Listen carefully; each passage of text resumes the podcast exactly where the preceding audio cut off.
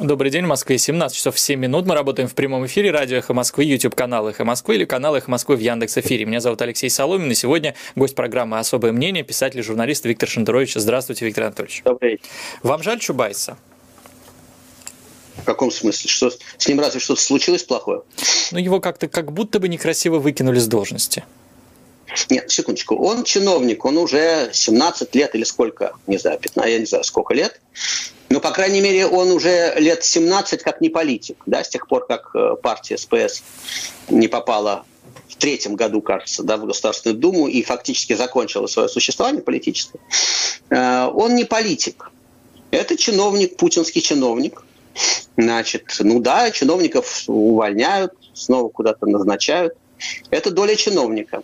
Меня не интересует чиновник Чубайс, мне совершенно безразлична судьба чиновника Чубайс.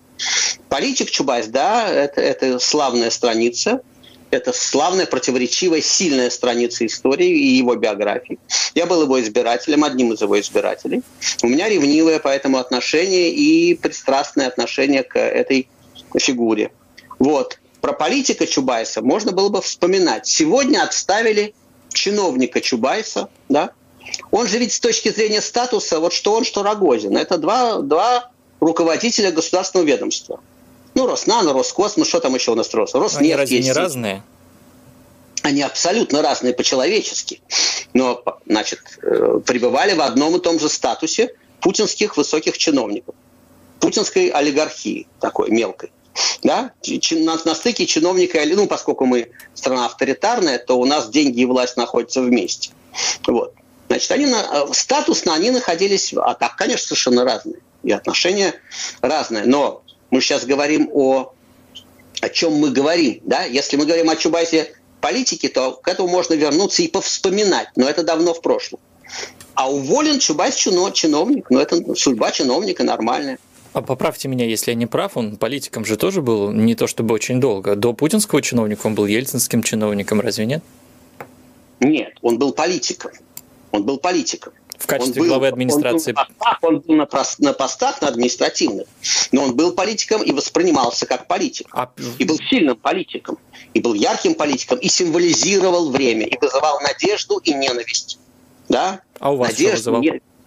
Все, все, все, весь спектр чувств. В очень яркое, драматичное, конфликтное время он был э, политиком и осуществлял свою политику очень вполне вполне эффективно. И его именем названо, в общем, как целый кусок целый кусок, так сказать, путинской, э, ельцинской политики и этих 90-х. Он символизирует вместе с другими людьми этого времени, Гайдаром да, и так далее. Он символизирует это, это время и эти надежды. Э, разумеется, разумеется. Был, он был очень сильным и противоречивым, и, но, но уж точно заметным политиком. Ну, все-таки я пытаюсь от вас... давно, я но пытаюсь... очень давно просто Э, простите, я закончу мысль. Но если мы говорим о последнем уж точно десятилетии и больше, чем десятилетии, то это, это, это не политик, разумеется. Это, разумеется, политика шла, то есть он что-то про это думал и предпринимал какие-то аппаратные, наверное, усилия, ничего про это не знаю, внутри. Вот. Но э, политика вещь публичная, гласная. Политик – это человек, который э, обращается к своему электорату, призываю голосовать за него. Он хочет прийти во власть, чтобы осуществить свои идеи. Таким был Чубайс на стыке 80-х, 90-х годов. Да, он, он, у него были идеи, и он нас, нам предлагал поверить в него и следовать за ним. Это, это политик. А человек, который работает в государственной корпорации и молчит в тряпочку по поводу ключевых вещей, которые происходят, или, по крайней мере, не, не, не, не борется с ними, но он не может бороться, будучи чиновником этой администрации. Это выбор. Его можно уважать или презирать, но надо констатировать, что это никакого отношения к политике не имеет. Ну а почему молчит тряпочку? Ведь это единственный э, чиновник такого уровня, э, который, например, согласился выйти в дебаты с Алексеем Навальным. Послушайте, э, дебаты с Алексеем Навальным это, это, это, это все-таки частности. Это только это просто его отличие от э, там, Путина и Рогозина и всех остальных. Человеческое отличие, да, он сильный, он сильный, ясный человек, а ясно артикулирующий свою позицию. Но э, политик, повторяю, это человек, который либо да, он, он аккумулирует электорат. Да? Чубайс никакого электората уже 10 лет, ну, больше 10 лет, точно не аккумулирует. Он часть, э, он, он часть правящей элиты, правящей. Он государственный чиновник и ведет себя как государственный чиновник, обращаю внимание. Он ведь вызвал на полемику э, не Путина, не так ли, да? Не Путина, не Суркова, он вызывал на полемику Навального. Значит, э, и готов был полемизировать с Навальным со стороны этой корпорации, которой, частью которой он является. Что смелый а. поступок, что очень смелый поступок по меркам этой корпорации. Ничего особенно смелого этого нет. Не, ничего смелого нет. То есть он, он не, не Рогозин э, и не кто-нибудь из них, чтобы просто прятаться от Навального, да, у него подвешенный язык, он интеллектуальный человек, он, он силен в разговоре и в дебатах, но поступком было бы а, оппозиция Путину. Оппозиции Путину нету. Еще раз. Просто констатируем, это же не, не свое мнение. Он путинский чиновник. Он был путинским чиновником все это десятилетие. А почему вы, вы от него ожидали? Когда, секундочку, когда узурпировалась власть неоднократно, когда ломалась Конституция, когда начинались, начинались войны и проходили войны, да? Мы не видели его, мы не слышим, мы, он не ушел, не хлопнул дверью, не вышел в отставку, не, не э, выразил своего протеста публично. Еще раз, политика – вещь публичная. Что он там все про себя думает, это уже для мемуаров. Вот. Поэтому тут ситуация ясная. Поэтому сегодняшняя, когда вы говорите «жалко», ну, его судьба драматичная. Его судьба э, – это хороший материал для, э, так сказать, э, хорошей для хорошего романа, да, и это вполне драматичная судьба. Сложная. Он, конечно, вполне сложный человек, заслуживающий разбора. Но поскольку мы разговариваем не, так сказать, не на литературных курсах, да, а поскольку мы говорим о политике, ну, просто констатируем, он путинский чиновник. Сегодня уволен путинский чиновник. Э, политик Чубайс давно покончил с собой, его нет, ну, его нет. Очень давно. Даже странно, что об этом вспоминают. А, это то, что называется память, да, это такая а, отчасти фантомные боли у нас по поводу... Вот, это, конечно, фантомные боли. Мы помним сильного политика Чубайса. По поводу него были надежды, были проклятия, да, были сложные отношения. Это по поводу него. Но он давно уже покончил с собой, политик Чубайс. Его нет. Есть человек Чубайс, которому, дай бог, здоровья, и есть чиновник Чубайс, которого сегодня уволили, как увольняют чиновников. Если он вернется в политику, вы это решение поддержите? Как вам вообще, как бы вы отреагировали на это? Это было бы любопытно, но я не, не вижу пока никаких предпосылок для этого вопроса. Может, просто это безответственные фантазии. Он ничем не позволил предположить своего выхода а, в, в гласную публичную политику. Он не дал никаких нам оснований а, это фантазировать. Когда увольняют какого-то э, путинского чиновника, вы разве спрашиваете, не пойдет ли он, э, да, не пойдет ли он в публичную политику?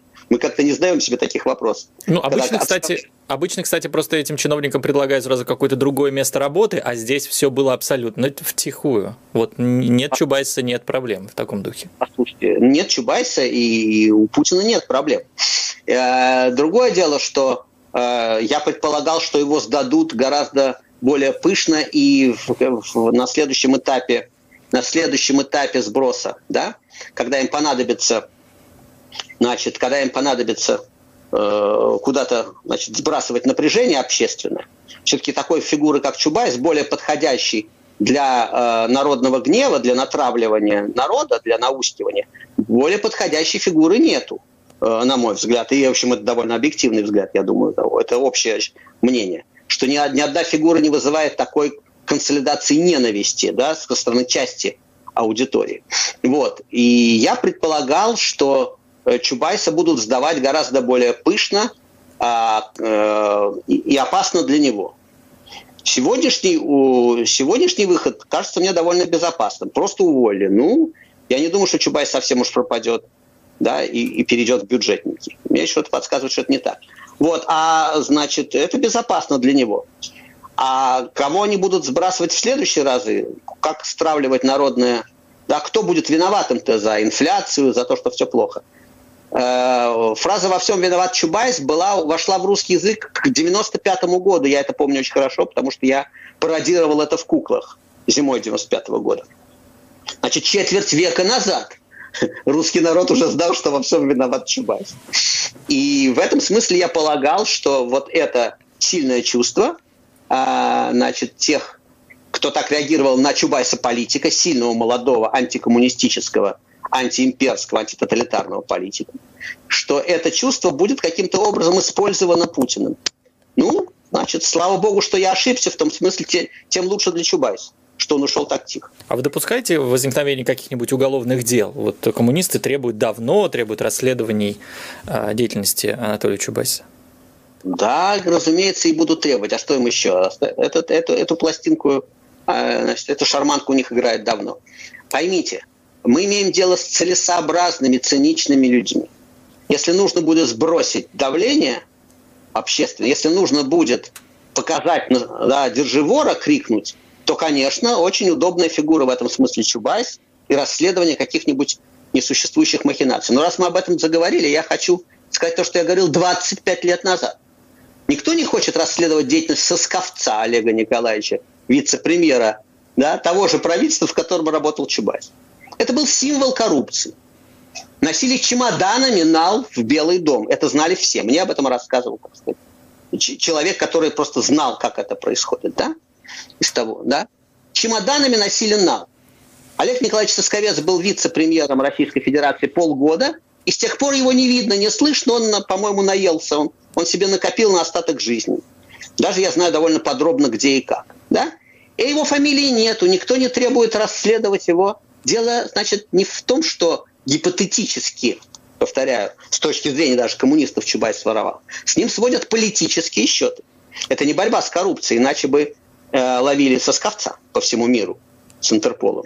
Да? Но сосковец не, не, так сказать, не прячется от нас. И большая часть нашей аудитории сейчас от меня впервые услышала это имя, молодая часть аудитории. Неправда. Значит, дело, я думаю, что дело не в коррупции. Дело в том, что с Чубайсом Чубайс замечательная фигура для разжигания гнева, для хейтерства. Э, тогда этого слова не было, но это хейтерство, этого хейтерства четверть века. И, разумеется, коммунисты будут в эту дуду дудеть. Разумеется. А вы за то, чтобы преследовали сосковца? Вот э, если у вас есть э, информация, есть материалы, вы как журналист можете обратиться и сказать, давайте будем разбираться с сосковцом? Я как, как журналист много чего уже опубликовал, что-то я не, не, не замечаю, что по следам сказанного мною за последние э, значит, четверть века были возбуждены какие-нибудь дела. Против меня были несколько раз. А что-то по моим, более того, когда я писал даже по, по, по угрозам мне, физической расправы, угрозам и так далее, э, нет, это дохлый номер. Послушайте, дело не в сосковце самом по себе. У меня нет никаких личных счетов, чтобы остаток жизни ловить сосковца, посвятить тому, чтобы его поймали. Но он символ. Он один из символов коррупции 90-х. Один из символов коррупции 90-х, безусловно, Владимир Путин. Я бы с большим удовольствием поймал его. Да, доклад Салье есть, ничего не надо даже расследовать. Все, есть все материалы, есть Барсуков Кумарин, пока живой, от которого можно попросить э, показания. Да? Но пока никто не просит этих показаний. Да? И так далее. И сам он живой только потому, что не дает этих показаний. И никого не интересует. А Следственный комитет занимается допросом ветеранов Великой Отечественной войны по факту геноцида со стороны Гитлера в Сталинградской битве. Угу. Поэтому то, что мы говорим, носит совершенно гипотетический характер. Я еще раз повторяю, если бы мы себя собрались когда-нибудь бороться с коррупцией, то если бы дело дошло от Сечина вглубь, идя да, э, э, туда, вглубь времен, если бы дошло до Соскотца, это было бы очень полезно в смысле неотвратимости правосудия. Никакой персональной кровожадности я не, э, не испытываю. Я эту фамилию вспомнил в связи с Чубайсом, потому что они работали в одно время. И Чубайс символизировал попытку реформ, а Сосковец символизировал чистую коррупцию и больше ничего. Да? А преследовать сейчас хотят Чубайса и говорят о Чубайсе. Это очень характерно. Это решение Владимира Путина является сигналом системным либералам, что их эпоха закончилась? Послушайте, ну уже сажали Белыха, сажали Улюкаева, и эпоха либералов закончилась давно. Но на Чубайсе Вопрос... все-таки все держалось еще. Это все-таки прям символ-символ. Никаких, никаких либералов близко нет. Есть некоторые технократы на обслуге. Технократы на обслуге есть и остались. Вот у нас Кудрин есть, вот Греф есть. Есть еще какие-то люди, да, э, либеральных, если говорить об экономике, каких-то либеральных воззрений, какие-то головастики, какие-то образованные люди есть. Благодаря им и существует путинская власть. Потому что если Путина оставить просто со Сковцами и Кадыровыми, то, то просто не было бы экономики. Да, им нужны буржуазные спецы, говоря э, красногвардейским языком, краснознаменным. Да, буржуазные спецы, как нужны были Ленину. Чтобы кто-то, кто-то же есть образованный, да, кто таблицу умножения знает. Ее же красноармейцу не дашь экономику. Нужны спецы буржуазные. Потом буржуазных спецов э, пустили под нож, когда они перестали быть нужны. Это очень полезный урок исторический. Буржуазные спецы сейчас работают на совершенно кровавый режим. Когда надобность в них пропадет, если будет нужно, их пустят под нож. А я вот не очень понимаю, а почему буржу, буржуазные спецы не могут просто пойти на рынок и зарабатывать деньги, работать в бизнесе, уехать куда-нибудь на Запад? Почему так происходит? А, в бизнесе в нашем нельзя работать без крыши. Уехать на Запад кто-то и уехал. Ну, кто-то и уехал. И я знаю нескольких людей, в том числе из бывшего правительства, я об этом рассказывал, которые хвастались тем, что успели соскочить, выскочить из вертикали. Сейчас уже никого наружу не выпускают. Сейчас уже нельзя. Ну, просто да? есть, может быть, они в таком случае хотят что-то сделать здесь, что-то сделать полезное, на что они, может быть, способны, а получают в итоге критику от нас с вами. Нет, смотрите. А, э, дальше личный выбор. Я, мы же не обсуждаем конкретно Грефа или конкретно Кудрина, да? Мы говорим о типологии. Типология ясная. Это люди на обслуге у режима. Может быть, они а, если они полагают, что вот эти гайдаровские форумы, я повторяю еще раз, что эти гайдаровские форумы чего-то стоят в Зимбабве, то они ошибаются. Это ошибка. Не может быть гайдаровского форума, то есть может быть. Можно собраться, поговорить, но потом выйти оттуда и попасть в страну, где Сечин может зайти в казну, там ногой выбить дверь в казну и взять сколько ему надо. И чекист любой может, ну, не любой, большой чекист, может зайти в казну или генерал и взять сколько ему надо, 15% на ВВП.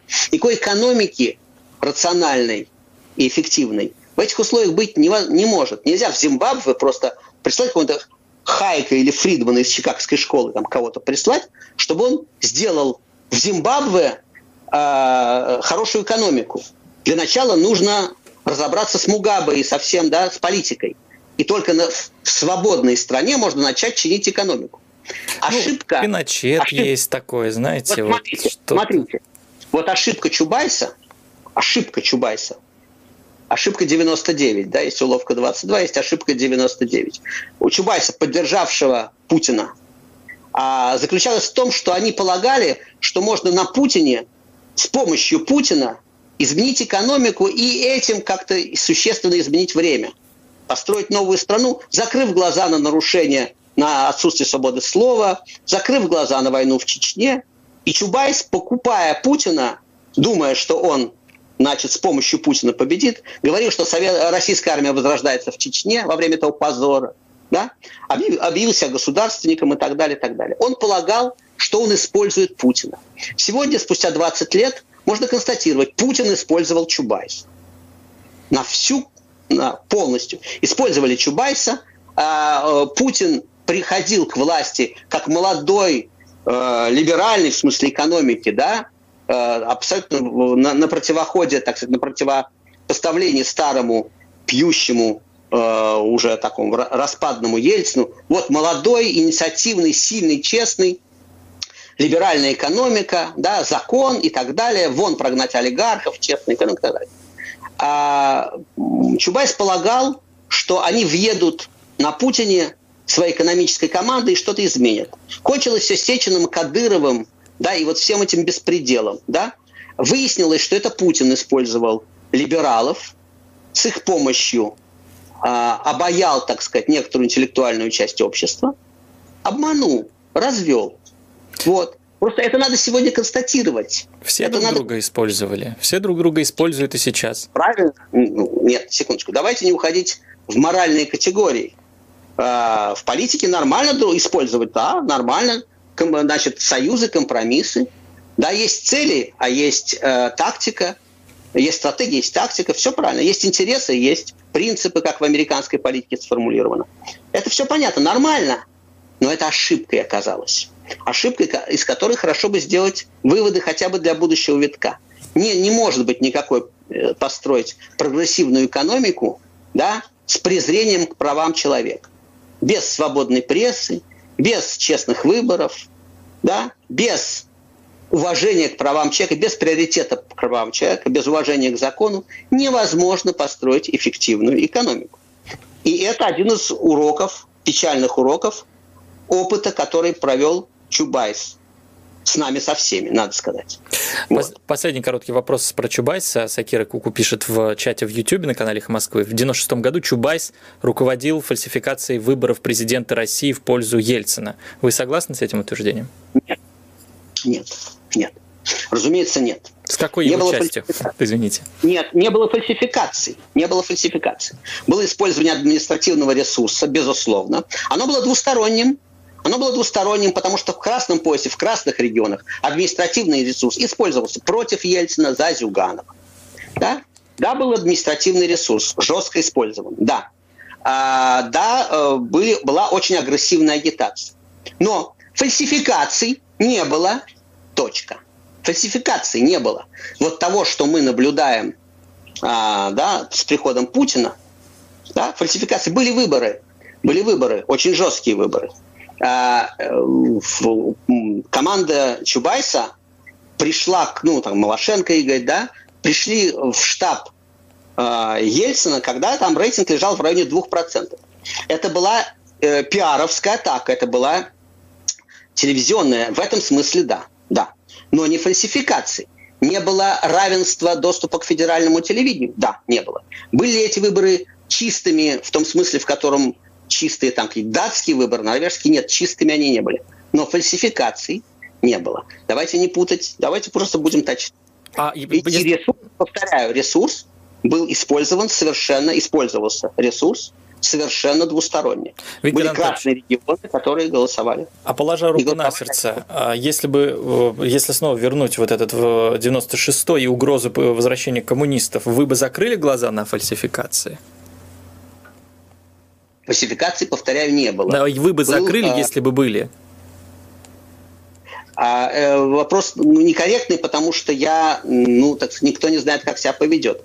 Мне, э, я не объективен, я должен признать, что я не объективен. Для меня приход Зюганова к власти и команд, той команды, которая была под красными знаменами, да, на самом деле вполне полуфашистская. Я в 93 году, я с 90-го года у них в расстрельных списках, поэтому я не, не так сказать, не объективная, я социологически не, некорректная, да, некорректно у меня это спрашивать. Да, у меня выбора не было, мне нужно было просто бежать, физически спасаться. Вот, а, поэтому я не объективен. Вот, но... Но это ответ а, на самом деле. Мы понимаем, что вы имеете в виду как бы вы поступили? Я имею в виду, что я не, я не объективен. Наверное, я бы уехал. Наверное, я бы уехал. Мы сейчас а, делаем перерыв. Мы сейчас сделаем короткий перерыв для новостей и рекламы. Я напомню, что в эфире радиостанциях Москвы программа «Особое мнение». сегодня наш гость, писатель и журналист Виктор Шендерович. Никуда не уходите, задавайте свои вопросы либо в чате прямой трансляции, либо по телефону плюс 7 985 970 45 45 обычной смс -кой. Виктор Анатольевич, а, я из вашего Фейсбука знаю, что вы... Вы слышите меня, да, сейчас? Да, да, да. Я знаю, знаю, знаю из вашего Фейсбука, что вы в переписке с Михаилом Ефремовым. Можете рассказать об этом немного? Я, собственно, ну, что ж, переписки. Я ему написал письмо и получил ответ. Пока ну, уже только... переписка, уже переписка состоялась. Переписка. Ну, я кое-что из его письма написал. Ну, он э, писал письмо за день до апелляции. Он, конечно, писал, что надежд мало, но все же, все же писал он, все же. Видимо, он надеялся на существенное сокращение. Ну, как можно не надеяться. Но существенного сокращения срока не произошло. Он настроен бодро, я уже писал, он русский тюремный театр хочет делать, он подбирает, и кто-то в системе, в общем, поддерживает эту идею. И это было бы правильно. И он э, вроде бы, ну, звучит и так, как звучит письмо, mm-hmm. и почерк хороший, бодрый, и э, выглядит письмо вполне бодро. Вполне бодро. Чувство юмора в полном порядке, что, в общем, хороший показатель. Вроде бы отчаяния нет, хотя я прекрасно понимаю, я сам писал из армии родителям бодрые письма, я прекрасно понимаю, что отчаяние все равно есть, и тоска есть, и, но это, как ни странно, это звучит, звучит это нормально. Вот, но дай ему Бог, он вот сейчас самое тяжелое все-таки позади, вот эти вот этапы, потому что этап самое мучительное, как я как мы знаем из литературы, карантины, вот эти, да. Да, да, а тюремные, ну нет, вообще все это, значит, это большое испытание. Большое испытание для заключенного именно вот эти вот этапы, uh-huh. этапы российские. И я надеюсь, что это приближается к, к концу, и он куда-то прибудет на место отбывания наказания. О, ну, я, я выражал надежду, я думаю, что он это выдержит в том смысле, в человеческом смысле, он, он бодр, он, он, он абсолютно адекватен абсолютно адекватен, хорошее чувство юмора, самоирония. Все в порядке. В этом смысле все в порядке. Дай ему Бог здоровья и сил. А, правильно я понимаю, русский тюремный театр это что-то такое над э, э, ну, общероссийское, да, некая, некая организация, в принципе, этих. В этом есть. Он и пишет, что в этом. Почему? Он и пишет, что в этом есть некоторая, конечно, так сказать, метафорика, угу. безусловно, вот сам слышит. Но это в буквальном смысле русский тюремный театр, то есть вот люди, отбывающие наказание, а их же, их же миллионы да, это сотни тысяч, я не знаю численность, но это, конечно, счет идет на миллионы. И большая часть отбывает не по кровавым преступлениям, не по убийствам, и, там, да, и, и, и если этим людям дадут возможность вместе с Ефремовым, да, что-то делать, это было бы совершенно замечательно. И я не абсолютно убежден, что если ему так дать это, то много талантливых людей обнаружится uh-huh. среди тех, кто... Я абсолютно сомневаюсь в этом. Очень хороший, кстати, на эту тему есть документальный фильм у белорусской э, режиссера, режиссерши, наверное, я не знаю, как правильно это сказать, Анастасии Мирошниченко, дебют про женскую колонию, которая там э, в которой устроили театр. Прям очень трогательный. Да, замечательный случай. А, в женской колонии в одной, мне Ольга Бычкова рассказывала, как они сделали анимацию, они сделали мультипликацию в колонии, которую озвучивала Ольга Бычкова и Армен Жигарханян. Они Значит, вот она его уговорила, или кто-то уговорил, и Армен Джигарханян озвучивал э, мультфильмы, снятые в женской, мультфильмы, снятые в женской колонии. Конечно, это люди в, в обстоятельствах в тяжелейших. То, что мы знаем о российском правосудии, ну, вот там есть наверняка, наверняка есть и отвратительные люди, и тяжелые преступники. Но то, что мы знаем о, о российской системе да, правосудия, то, что там огромное количество невинных людей и хороших людей сидит, это безусловно. Мы сейчас вернемся в эфир 10 секунд буквально. 17.34. Мы продолжаем прямой эфир. Радиостанция «Эхо Москвы», YouTube-канал «Эхо Москвы», канал «Эхо Москвы» в Яндекс.Эфире. Алексей Соломин у микрофона и с нами на прямой связи писатель и журналист Виктор Шендрович. Виктор Анатольевич, э, вот я задам, может, идиотский вопрос. Я немного знаю уже на него ответ, но слушатели наши не, не знают. Вы собираетесь эмигрировать? А, я, а, да, я получаю сейчас в процессе получения израильского гражданства – да, э, если это называется миграцией, то да, это миграция. Но я э, уже говорил, кажется, я не фикус, и меня не, не, нельзя поставить просто в горшочке, э, значит, где-то у окошка, да. Я, разумеется, да, в этом случае, если я получу гражданство, то у меня с государством Израиль будут некоторые взаимные обязательства, и, разумеется, я собираюсь их выполнять. Эти обязательства, они касаются там, некоторого большего моего участия, в, большего включения в жизнь Израиля. Разумеется, я планирую, я планирую поискать работу в Израиле. У меня уже есть несколько идей по этому поводу. Разумеется. Но это не значит, что я а, на остаток жизни проведу фикусом у какого бы то ни было окошка. Когда мир откроется, я предполагаю, как и раньше, путешествовать. Я живу там, где я работаю. Уже четверть века, с тех пор, как появилась возможность а, да, а, путешествия. Я, я живу там, где работаю. Да, я, я буду жить и в Израиле, и, и в России, и в Америке, в Европе, там, где, там, где я буду работать. А Но, почему? безусловно, мое, мое участие, так сказать, мое включение в израильскую жизнь будет заметно большим, чем было до этого. А почему вы решили заняться этим сейчас?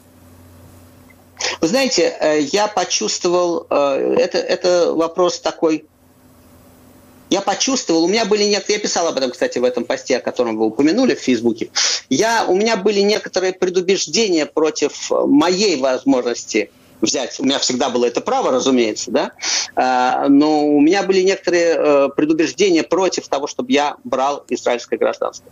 Они касались моего отношения к, э, так сказать, к национальной тематике, к любому, к любому группированию по национальному признаку.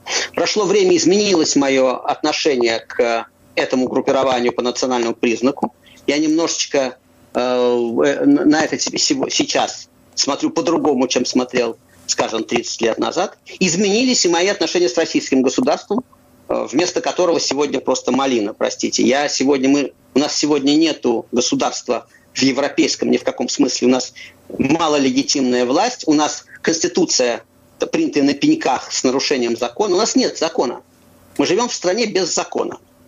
И а, одно из э, подтолкнуло к э, израильскому гражданству ощущение полного разрыва с российским гражданством, да, с российским государством. Прошу не путать государство и страну. Мои отношения со страной прежние, я русский писатель, да, я пишу на русском языке, я думаю по-русски, я буду это уже пожизненно. Да? Я буду писать на русском языке, публиковать, разговаривать на русском языке. Да? Это мои отношения, интимные отношения с родиной Пушкина, Чехова, да? с этой культурой, э, которая уже моя, в отличие от еврейской культуры, может быть, к сожалению, потому что я плохо знаю еврейскую культуру. Но это вопрос культуры, это вопрос отношения со страной. Отношения с государством совершенно взаимно, взаимно отвратительные. Государство меня презирает, государство меня унижает. Государство нарушает мои, мои так сказать, да, мои права ежесекундно. Государство в грош меня не ставит. Я ни в грош не ставлю это государство. Это преступное, опасное для жизни государство. И израильское гражданство мое, в частности, это ответ в том числе и на то, что произошло с российским государством в последнее время. Ну, смотрите, был 12 год, был 14 год, был 18 год, было много поводов. Э, вы сделали это сейчас. Это предвкушение чего-то страшного? Нет, нет, я не... Послушайте, это странный разговор, потому что э, никакой визовой проблемы у меня нет, и переехать я мог тихо куда угодно, да, хоть, хоть в Болгарию, хоть в Чили, да, это, это не, не вопрос. А, израильское гражданство не спасает ни от какой уголовщины, ни уличной, ни государственной. Государство по-прежнему может со мной сделать все, что захочет, да, э, руками, в кавычках, закона или просто Э, уличными способами, через какого-нибудь Пригожина, прости господи. Да? Вот. Поэтому э, все эти доводы для меня не работают. Еще раз, я, это принципиальное решение, мое принципиальное решение. Оно связано с моим изменением в отношениях к израильскому государству в лучшую сторону и ухудшением моих отношений с российским государством. А э, последняя история с Конституцией, если вы спрашиваете, что стало последней каплей, да, конечно, история с Конституцией. У нас нет сегодня Конституции, у нас нет закона. Ну, просто мы живем в, в беззаконной стране. Мы живем просто в стране, руководимой по понятиям. По понятиям. Мы живем в такой большой малине.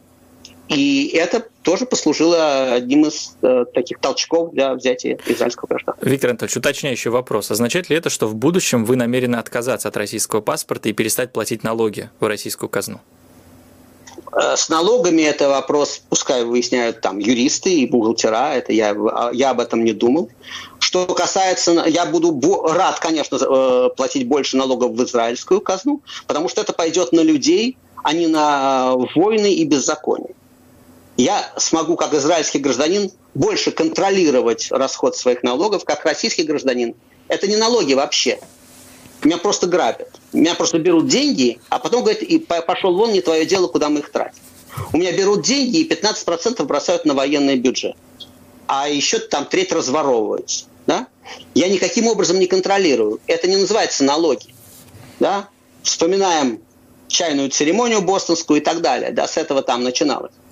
Налоги, налоги – это то, что я контролирую. Это взаимное обязательство государства и человека. Я плачу налоги и контролирую их расход через выборы, через прозрачность. В России это выглядит так. С меня просто дерут то, что берут то, что берут. Больше, меньше – это уже второй вопрос. А потом захлопывают дверь, потом уходят там делить у себя. Да? И говорят, мне не твое дело. Да? И даже депутаты не могут посмотреть там военные расходы, огромную часть бюджета, даже депутаты не имеют права туда совать. Поэтому, если говорить о налогах, то с большим удовольствием я их буду платить, разумеется, в израильскую казну разумеется. Вот смотрите, какая реакция. Очень-очень э, жаль, пишет Ольга. Господин Шендерович, очень поддерживаю вас, все правильно. Или критика, например. Э, Ксения МТ пишет э, в чате, да, да, правильно, валить. Пусть другие разгребают, а свалившие не хотят пачкаться. Что вы им ответите, этим критикам? Тем, кто желает мне добра, скажу спасибо. А как зовут последнюю корреспондентку? Ксения. Мою? Ксения. Ксения. Ксения, дорогая, Давайте примеримся, кто сколько разгребал какое время, да? и потом выясним, с, так сказать, следственно, с, с вашим правом мне что-то предъявлять. Значит, а, а, эту кучу сваливал не я, да? Я пытался разгребать и буду продолжать. Повторяю, ничего не изменилось. В моих отношениях с моими радиослушателями и читателями ничего не меняется. Я буду говорить то, что я думаю. Вот. Но никакой обязанности да, сидеть не просто возле этой кучи, а чтобы она меня погребла, никакой этой обязанности у меня нет. Простите. Я свободный человек. И это вообще подход очень русский, рискну сказать, советский, русский, ну и, до, и досоветский. Почему-то отъезд воспринимается, и вот Ксения, может быть, ей совсем немного лет, надеюсь, она младше меня, но это воспринимает, отъезд воспринимается как предательство. Это уникальный случай. Господи Боже мой, 21 век. Люди живут там, где им удобно. Ксения, дорогая, там, где им удобно. И в 20 веке жили там, где им удобно. Это нормально. Половина э, русской литературы написана в Риме, Флоренции, Лейпциге, да, где угодно. Хемингуэй писал в Париже, да, Джойс писал э, в Париже, да. Их не решали, никто им не, вроде бы не кричал про там о том, что они предатели. Нету этой темы в мире среди нормальных людей, как мне кажется. Этой темы нет. В этом есть какая-то ущербность. Вот эта земляная ущербность, буквально земляная, вот ты должен вот тут вот быть с нами почему-то. Нет, да, так не работает. Повторяю, я не, не, не горшочек с фикусом. Я человек. Я могу жить там, где я хочу.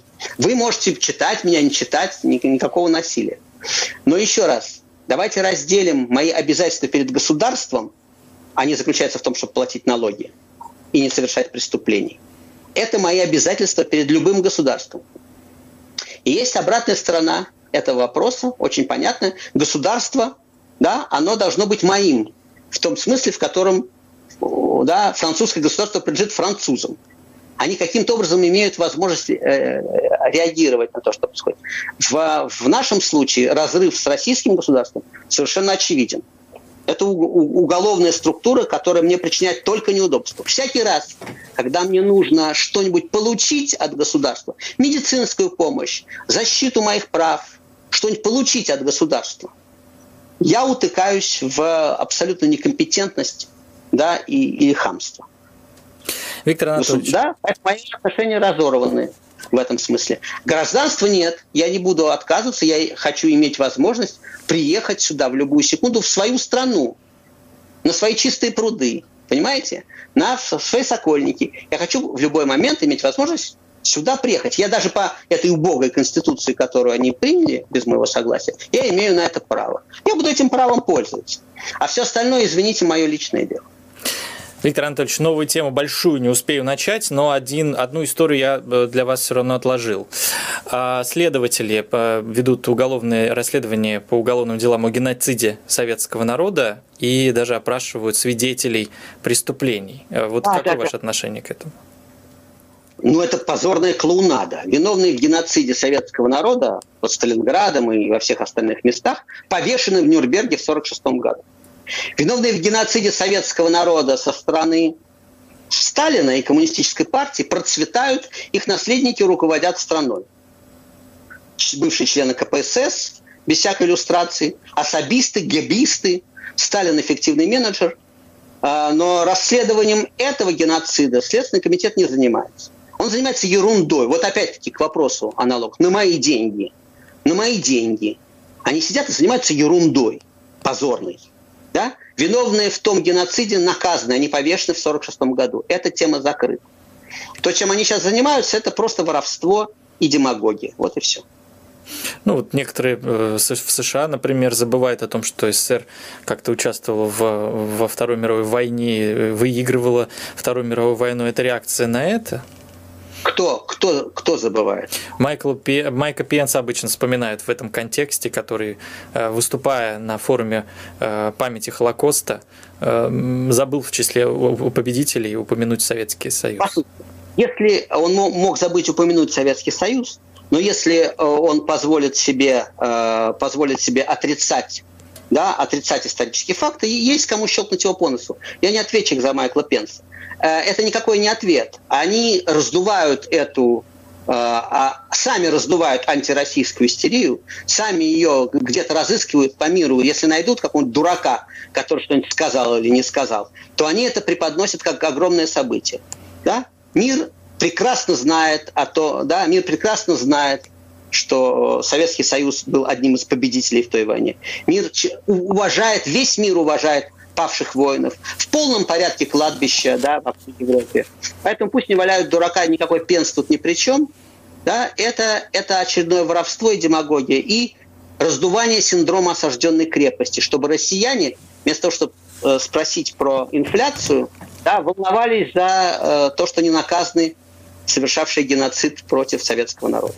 Писатель Виктор Шендерович, эфир радиостанции «Эхо Москвы». Это была программа «Особое мнение». Спасибо, что были с нами.